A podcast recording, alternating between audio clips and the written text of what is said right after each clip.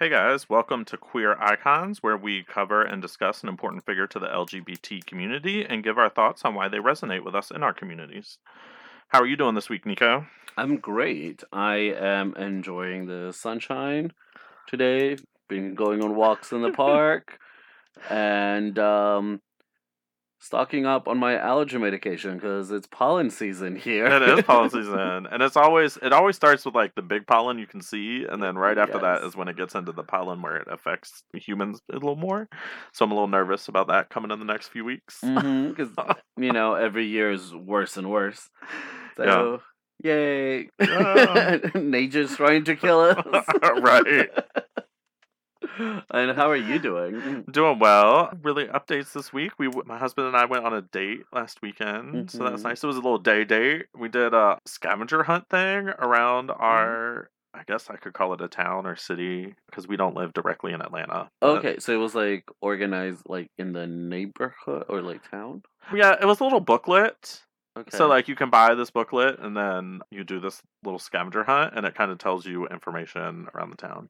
It didn't give as much information as I wanted and some of the stops were kind of dumb. So I will not buy another one because they have several in the the Atlanta market. got it. Got and. I was just like, oh, I'm not real impressed with this. Mm. So I probably will not be doing another one. Yeah. But it was still a fun day. It was nice That's to like just spend time with just him because we've been doing a lot of like friend stuff lately. hmm So No, it's it's gonna kinda have like this, like intimate relationship building moments right. for sure.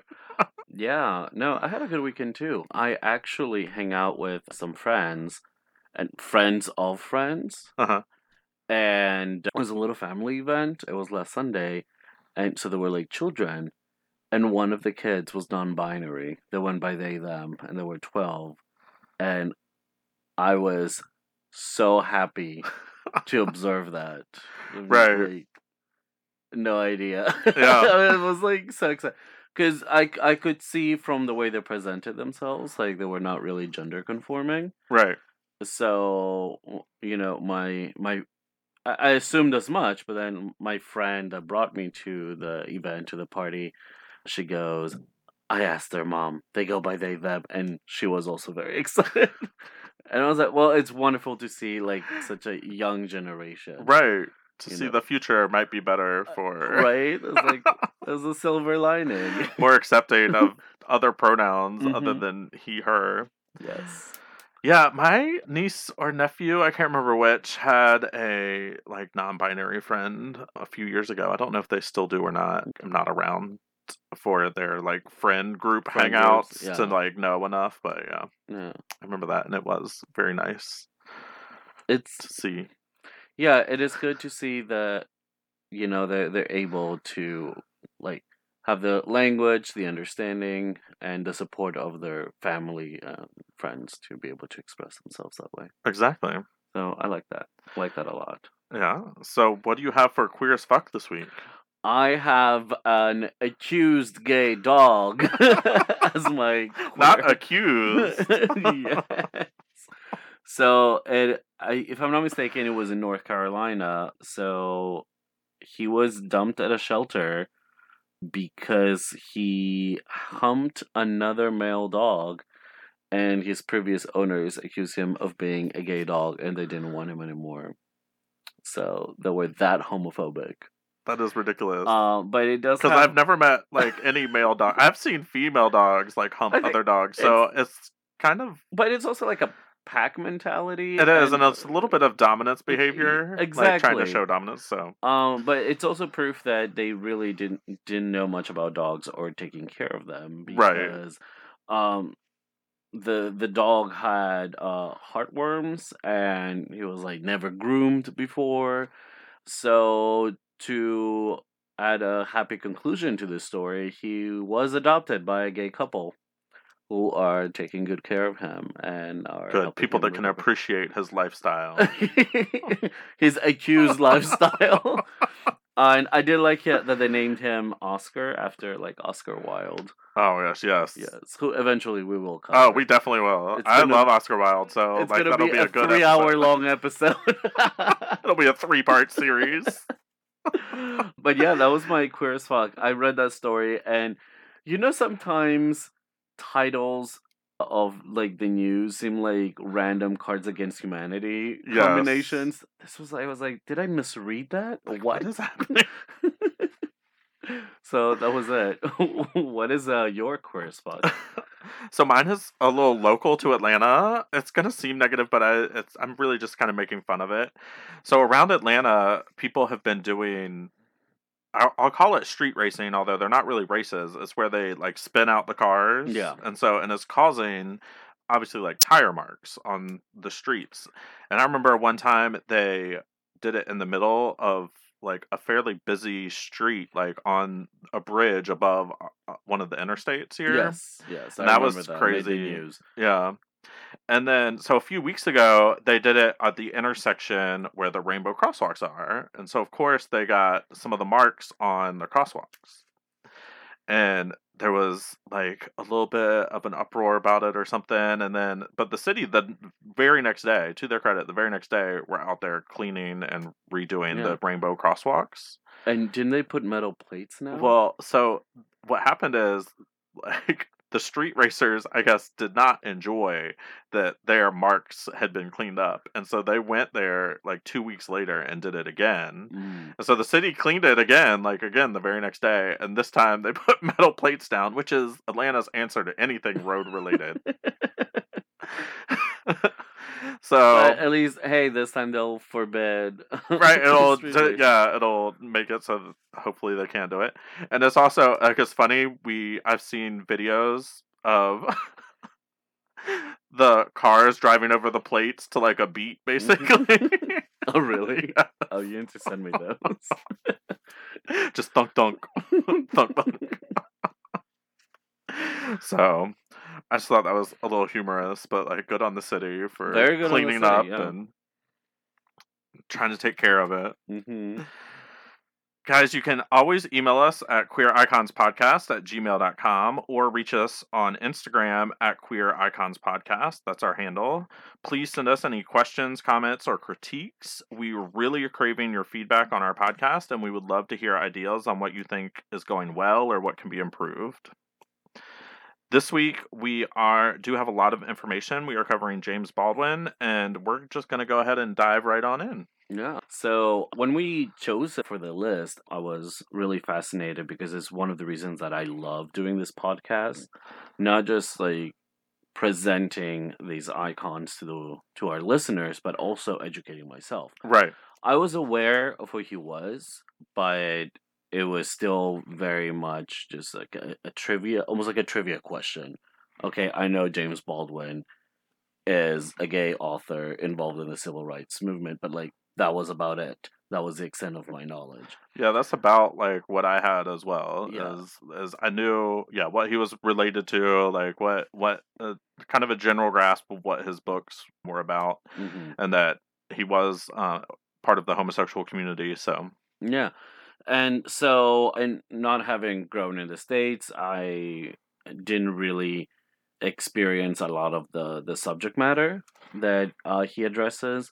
So, what I did was actually, I called up a friend of mine who was raised here, and he is a gay black American and a fan of James Baldwin.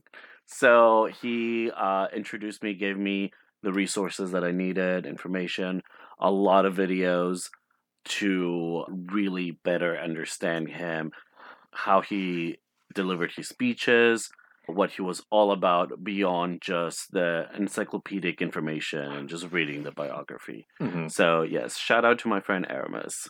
He is incredible. yes, thank you. Now let's really dive right into his biography. So he was born James Arthur Baldwin on August 2nd, 1924, in Harlem, New York City. Now he was born out of wedlock, and his mother, Emma Berdis Jones, was never open with who his biological father was.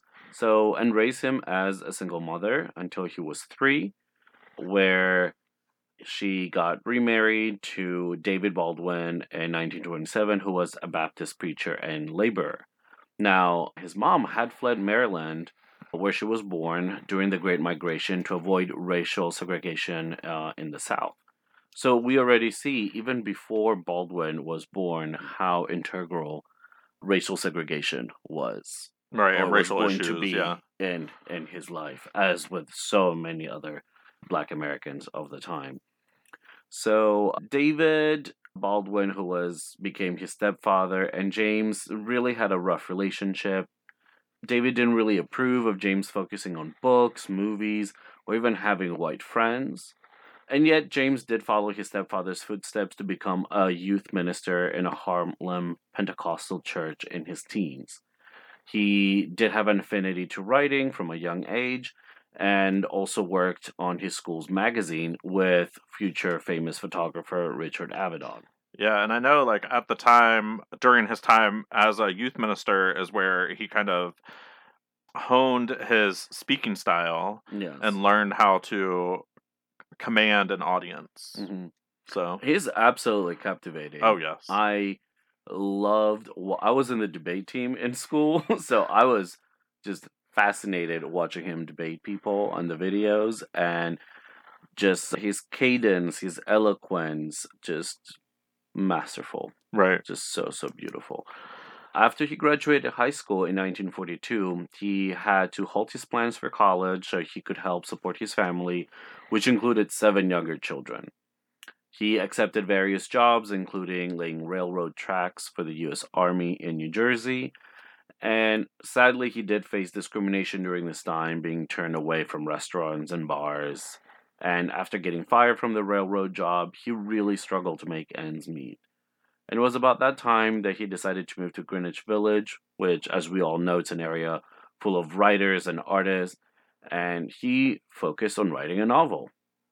Now, he was friends with a writer, Richard Wright, who helped him get a fellowship in 1945 to cover his expenses. And at that time, he was able to publish essays and short stories in The Nation, Partisan Review, and Commentary. In 1948, he decided to move to Paris on another fellowship. This change of surroundings enabled him to write more freely about his personal subjects and his racial background. As he said, Once I found myself on the other side of the ocean, I see where I came from very clearly. I am the grandson of a slave, and I am a writer. I must deal with both. Paris also helped him escape the hopelessness that a lot of young black men suffered from in America and explore his sexuality further. He stayed there for nine years with frequent travels to Spain, Switzerland, and back and forth in America. And even though he was poor and life was hard in France, he did socialize with other people of the arts and letters and enjoyed being in a seat and finding love in the Swiss Lucien Happersberger, who remained his lifelong friend. And even Baldwin, I think he became the godfather of his firstborn Right. later on in life. So we really see that he really established, Established these a bonds. long friendship. Yes. Yeah, and during this time in Paris, uh, like you said, he was poor, and he ended up having a run-in like with the court system He did. due to uh, like a small thing of of sheets Yes. from a it was- hotel. It was, stolen bed sheets from a Right. hotel. and he he did say of that experience when he got into court, they treated him as an American with kind of the the less of racial, yeah, rather than Yeah. the color of his skin. Where he said, as in America, he would have immediately been seen as a criminal element. Yes. Uh, the court just kind of laughed it off and and suspended the charges. So Yeah, because it wasn't even him stealing the sheets; it was one of his friends. yeah, he re- he received them, Yes. Yeah. probably not even knowing that they were stolen. But yes, exactly. I I do remember that that story. Now he did have uh, his first novel, "Go Tell It on the Mountain," published in 1953.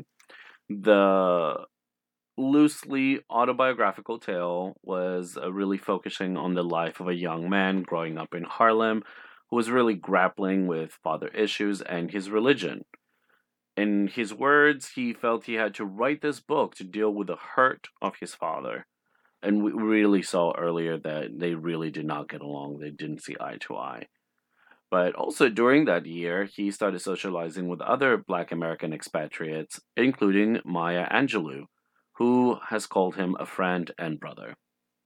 and we really see him establishing with the truly the renowned elite of arts, letters, and becoming one of them as he was also evolving. Yeah, being in that community. In 1954, Baldwin received a Guggenheim Fellowship. He published his next novel, Giovanni's Room, the following year. The work told the story of an American living in Paris and his feelings and relationships with other men, including an Italian bartender. There's always an Italian bartender. it, it did bring a representation of bisexuality and homosexuality with a lot of empathy and really allowed an open discussion on sexuality, masculinity, identity, and LGBTQ spaces, which we frequently emphasize even in current times that they do function as safe spaces, safe havens for our community, Definitely. even eh, to this day. Yeah, and it's so interesting because uh, we're talking about him writing this in 1954, and a lot mm-hmm. of his work included homosexuality of some sort in it, and this is long before the the gay rights movement Mhm. got a kickstart. You know, before it was very mainstream, True. at least there was definitely work behind the scenes going on, but that's very early hmm for work like that to be happening. Yes. Now, sadly, in 1956, he had a failed relationship and he became so distraught he attempted suicide with an overdose of pills. Thankfully, he immediately regretted it and called a friend who helped him regurgitate the pills. So, we do see that emotionally tortured artist. Right. Quite. He published a couple more books exploring sexuality, such as Just Above My Head in 78 and Another Country in 62, which also focused on interracial relationships. And I'm really loving all the subject matter he's been tackling in those particular decades. So he was very, I think he was really capturing the zeitgeist. Right, and had like fairly mainstream success with it. It Mhm. wasn't, you know, under the radar for most of it. Quite. So a lot of like being accepted for it.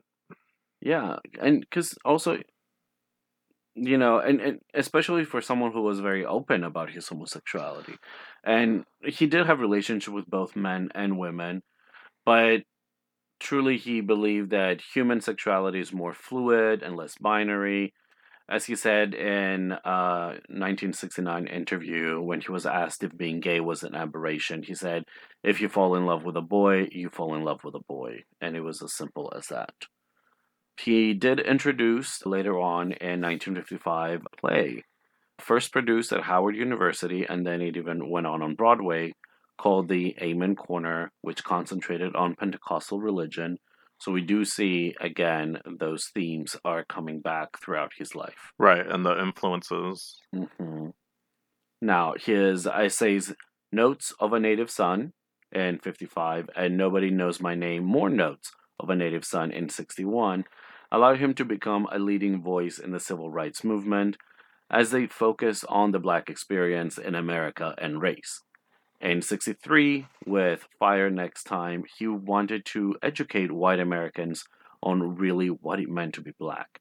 He presented a realistic yet harsh image of race relations while also hopeful about improvements that were a possibility. Now, having all this recent success with his work, he became the cover of Time magazine that year. And Baldwin became a known spokesperson for civil rights and a celebrity for championing the cause of Black Americans. Now, he was frequently appearing on television and he delivered speeches on college campuses. At the end of our segment, I'm going to recommend some videos y'all can watch online. His de- debates are fascinating and so educational.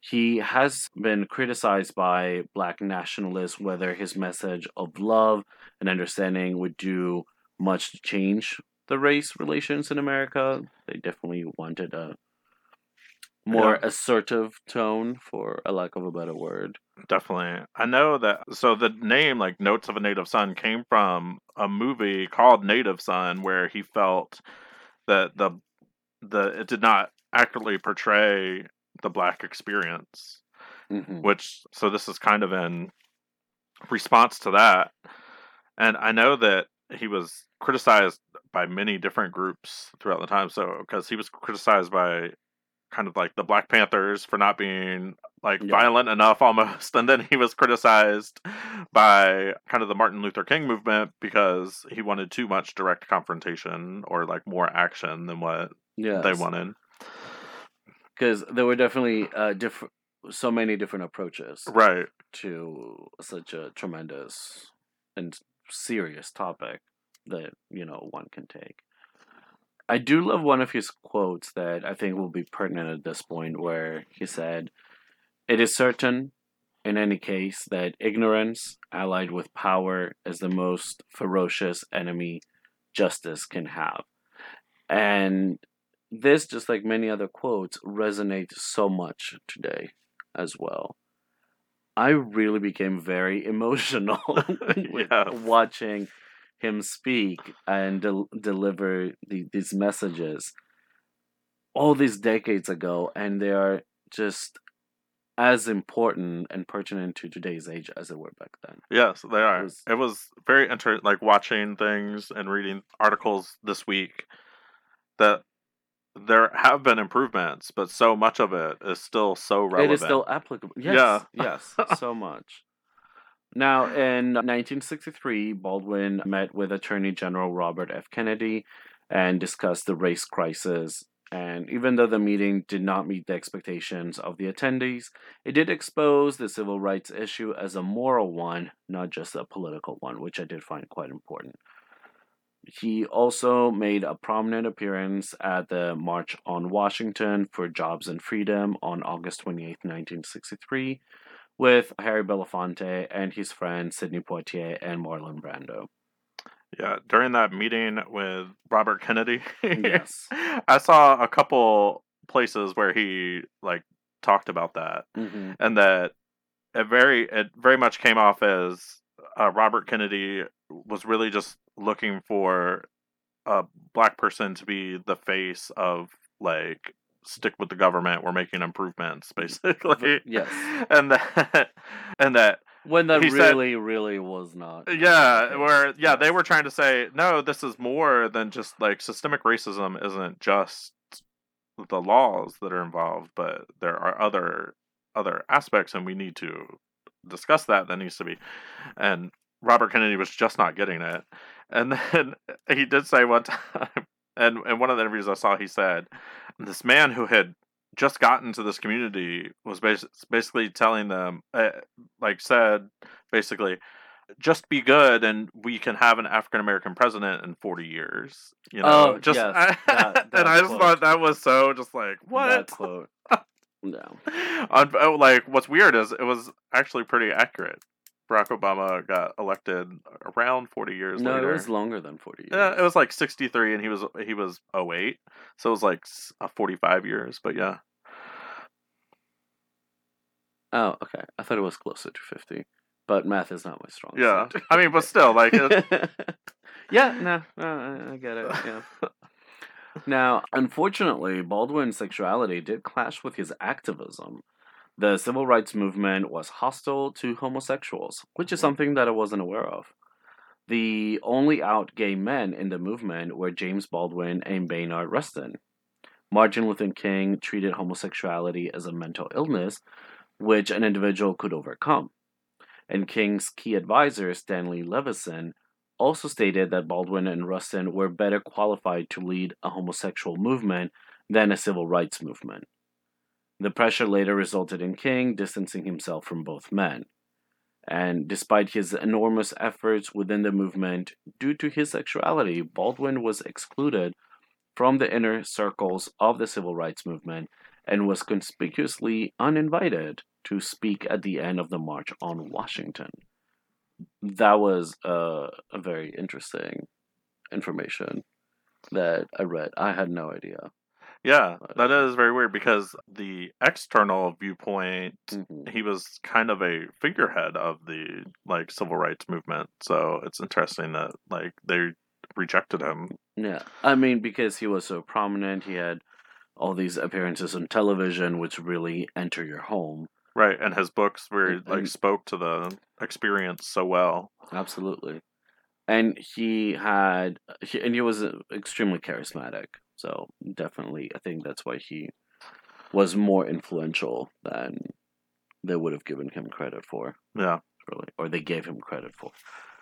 He himself, though, rejected the label civil rights activist or that he had participated in a civil rights movement, instead agreeing with Malcolm X's assertion that if one is a citizen, one should not have to fight for one's civil rights. So, very good concept there. The next year, in 64, he collaborated with his childhood friend Richard Avedon to create the book Nothing Personal about the slain civil rights movement leader and his friend Medgar Evers. And in the following years, James had witnessed tremendous violence surrounding race, including the assassinations of his personal friends Malcolm X and Martin Luther King Jr. So his tone in his writing changed. It- there was like a shift in his work as he was becoming more and more disillusioned about the racial issue, which is, I mean, who can blame him? It is truly disheartening. What's what's interesting, like with this in particular uh, kind of time frame, and him becoming very much more disillusioned about the racial issue, is I also watched a Nina Simone documentary Mhm. recently, and it's very similar. Like, and in her later works, she became very much more agitated on the racial issue, and I mean, for similar reasons. Yeah. So, like that I mean, parallel that- there, that experience is definitely more profound than than we will ever know. Yeah, so you you see like you know by essentially slaughtering the the figureheads of the movement, how how much it can like affect you, Right. and yes, this the the videos and documentaries that I watch about this, you really do see the shift Yeah. in him. Um, now, during the 1980s, he taught at the University of Massachusetts at Amherst and Hampshire College. His writing and interviews at the time addressed also homosexuality and homophobia. He also advocated for gender equality and androgyny. So we do see during like the AIDS epidemic how there was a shift in the subject matter, not just about racial relations, but also about gender and sexuality relations and how they were treated. hmm In 1986, he was made a commander of the Honor of Legion by the French government. So we do see that he was recognized across the Atlantic as well. And especially since he spent most of his later life in France. And he unfortunately died from stomach cancer on December 1st, 1987, at his home in Saint Paul de Vence in the south of France which I did look up that village. So picturesque, so beautiful. It's right on the French Riviera. And apparently, he really welcomed his nephews and nieces over, his friends. So he was like really hosting them and just en- enjoying the later part of his life Yes. for sure. Now, beyond just playing host in beautiful south of France, he was still working, and he did have an unfinished memoir called Remember This House, which had his recollections on the civil rights leaders, and it was used as a basis for the 2016 documentary I Am Not Your Negro by Raoul Peck. Which was We both watched amazing. Yeah. and it was incredible. I highly recommend finding it. It is available on multiple platforms for streaming. Just, just incredible, Yes. incredible. Just uh, work, and you can you ha- you get so much of his writing, also footage of him, and everything really associated with the civil rights movement, and also Hollywood and the influence and how Black Americans were represented. We're represented how that influenced him. Yeah, that's Mhm. where that's that's where I came to really realize like how much of of, of an influence on his work and like what drive it gave him to show a more realistic expression of that. Mm-hmm. Absolutely. Now, in uh, 2012, Baldwin was inducted into the Legacy Walk, an outdoor public display that celebrates LGBT history and people. Two years after that, he was one of the inaugural honorees in the Rainbow Honor Walk, which was a walk of fame in San Francisco's Castro neighborhood. And in 2019, to celebrate uh, World Pride and 50 years after Stonewall, he was one of the inaugural 50 American pioneers, trailblazers, and heroes inducted in the National LGBTQ Walk of Honor within the Stonewall National Monument in New York City, Stonewall Inn. But it's again, we do see how France really remembers him. And just last year, in 2021, Paris City Hall announced that the writer would give his name to the very first media library in the 19th district which is scheduled to open next year in 2023. And nice. we see that he's not forgotten. He's and I think as the years progress, um, we get to remember and honor these queer icons more and more as the information is really spreading. Now, I highly recommend everyone to watch Nikki Giovanni and James Baldwin a conversation, uh, 1971 video, very poignant. Also, a conversation with a native son, and it is his talk with Maya Angelou. His debate with William F. Buckley in 1965, as well as the one with Paul Weiss on the Dick Cavett show in 1969. Right. So I've watched a little bit of the the Nikki Giovanni and the Maya Angelou mm-hmm interviews. There were there were really more kind of discussions instead of it being interviews. Yeah, like conversation. But, yeah. yeah, conversations. And both of them really pressed him on the kind of feminism or mm-hmm. or the lack of feminism in his his work that that females also have. So it's kind of interesting that like he gets pressed from other sides even other while sides, being yeah. like such a, a icon for a, the civil rights movement but also just the kind of i mean they didn't use those terms back then but the toxic masculinity of certain issues mm-hmm. so that was really interesting and i mean we do see culturally how huge toxic masculinity is in america and especially coming from very conservative and religious uh, backgrounds. So, of course, it would be prominent in his work. Right. Logically, to me, that really does make sense. now, what was your uh, favorite thing that you learned about James Baldwin? So, he's a person that when I was coming up as a gay man, I, I was just in the bar scene a lot. And mm-hmm. so the icons I would hear about or be exposed to the most were all kind of pop idols, you know, pop icons, mainly musical artists. And so just finding out about somebody, like as I've gotten older, finding out about these other like queer icons mm-hmm.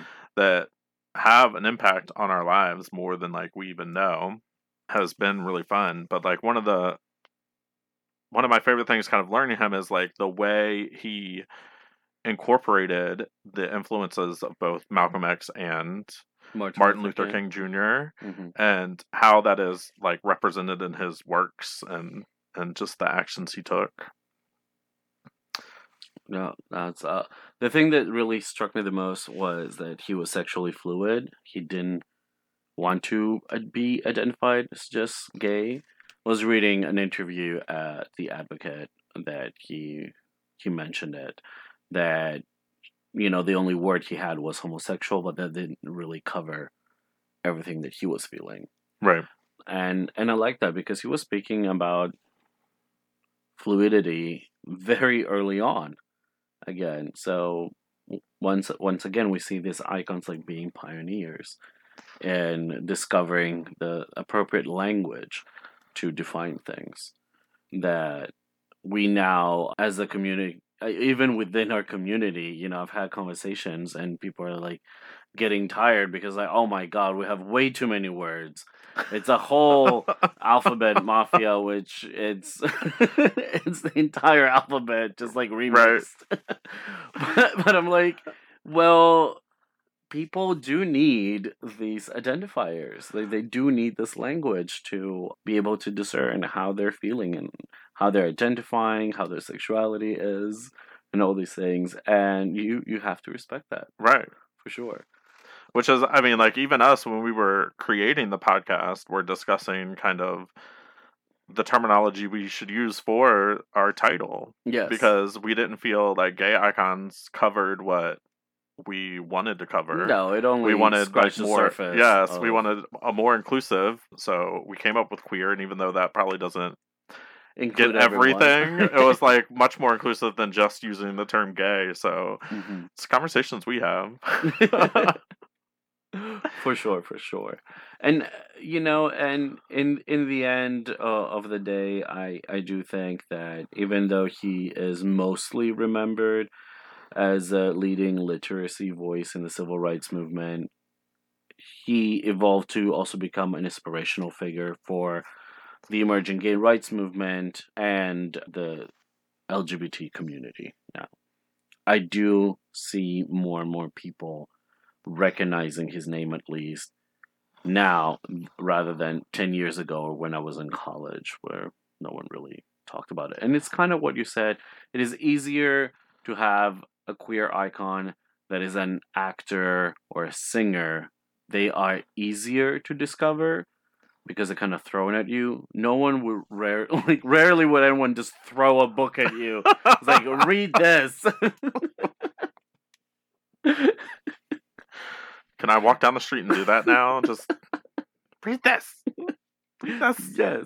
They'll be like, oh, let, let me play you like you know some some Britney, or you know, and Yeah, and, like, when you're- it's far like more easily accessible, and Right. you know, Yeah, and when you're at the clubs, it's all music and everything. Yeah. Like book clubs are small, and most Mhm. people don't attend them. So yes, and and we did cover the the significance of book clubs on the Armistead Maupin episode too. right, what an influence that was, at least for our generation it is And uh, well, I'm not even bad about it. I tried to have a book club one time, and I just like I'm- a slow reader. I could not keep up with a book a month, basically. Do the audiobooks. I, I don't like it. I feel like that's cheating. I used to feel that that is cheating, and now, granted, I've never listened to an audiobook personally because I I do love reading like, Yeah. the actual pages, but it it has helped so many of my friends that don't enjoy actual reading or they're dyslexic or whatever you know It does and help get people at least exposed to Yeah, so to some of these authors. I no longer really consider cheating. I was like, Well, I don't least- like. I don't consider it cheating for other people. for some, for whatever reason, I feel like. So I'm not. I'm not dissing anybody who like listens to Mhm. Audible and stuff. But I don't know. It's something about it that I don't like for myself, and and that's it. But part of the reason I do reading is is to catch vocabulary words, Mhm. and so I've been trying to focus more on reading because of that. I feel like Oh. my vocabulary has declined in the past few years. what was it last two weeks ago you sent me this word i forget what word it was but you're like is that even is that a real word and you did and i was like yeah it means this and this well, it was jape. And yes I, that's s- I sit there and I was like, "Do you guys know what this means?" And Mm-hmm. you like came back within a minute, and I Mhm. assume you didn't look it up. oh You no fuck I- with me sometimes, so. no no no i knew what a jape was and so, uh, yeah, it was on a crossword I was Oh, doing, it- and okay, okay. I had no clue. I had never heard, or at least I had Hmm. never recognized hearing that word in my life, and so I had to look it up because it, the crossword puzzle was just like a one or two word like Mhm. hint. And so I had to look it up and really, and I was like, "What? Does anybody ever use this word?" You're like, "Yes." I, think I, I use it and then what's funny is I have heard it since then, but I've only heard it. The what I heard it in was actually the Graham Norton Show, which is a British Mhm. series, oh Uh, I, and so I think it gets used more yes in the. I think I do have an advantage being raised abroad because also I did have a lot a lot of English teachers that that were from different parts of the world and they would use a lot of English words that are, you know, more British or more American or South African or you know all Right. these different. So I think I did have like that advantage for sure. Or Definitely. more like worldly vocabulary. we have been covering people of previous generations for the past few weeks of the 50s, 60s, and 70s. So I feel like it's been a little harder to get buy in from our younger folks, but we are covering a multi talented artist from the 90s and 2000s next week. So don't forget to join us for that fun episode of a more recent queer icon. Thank you all for listening.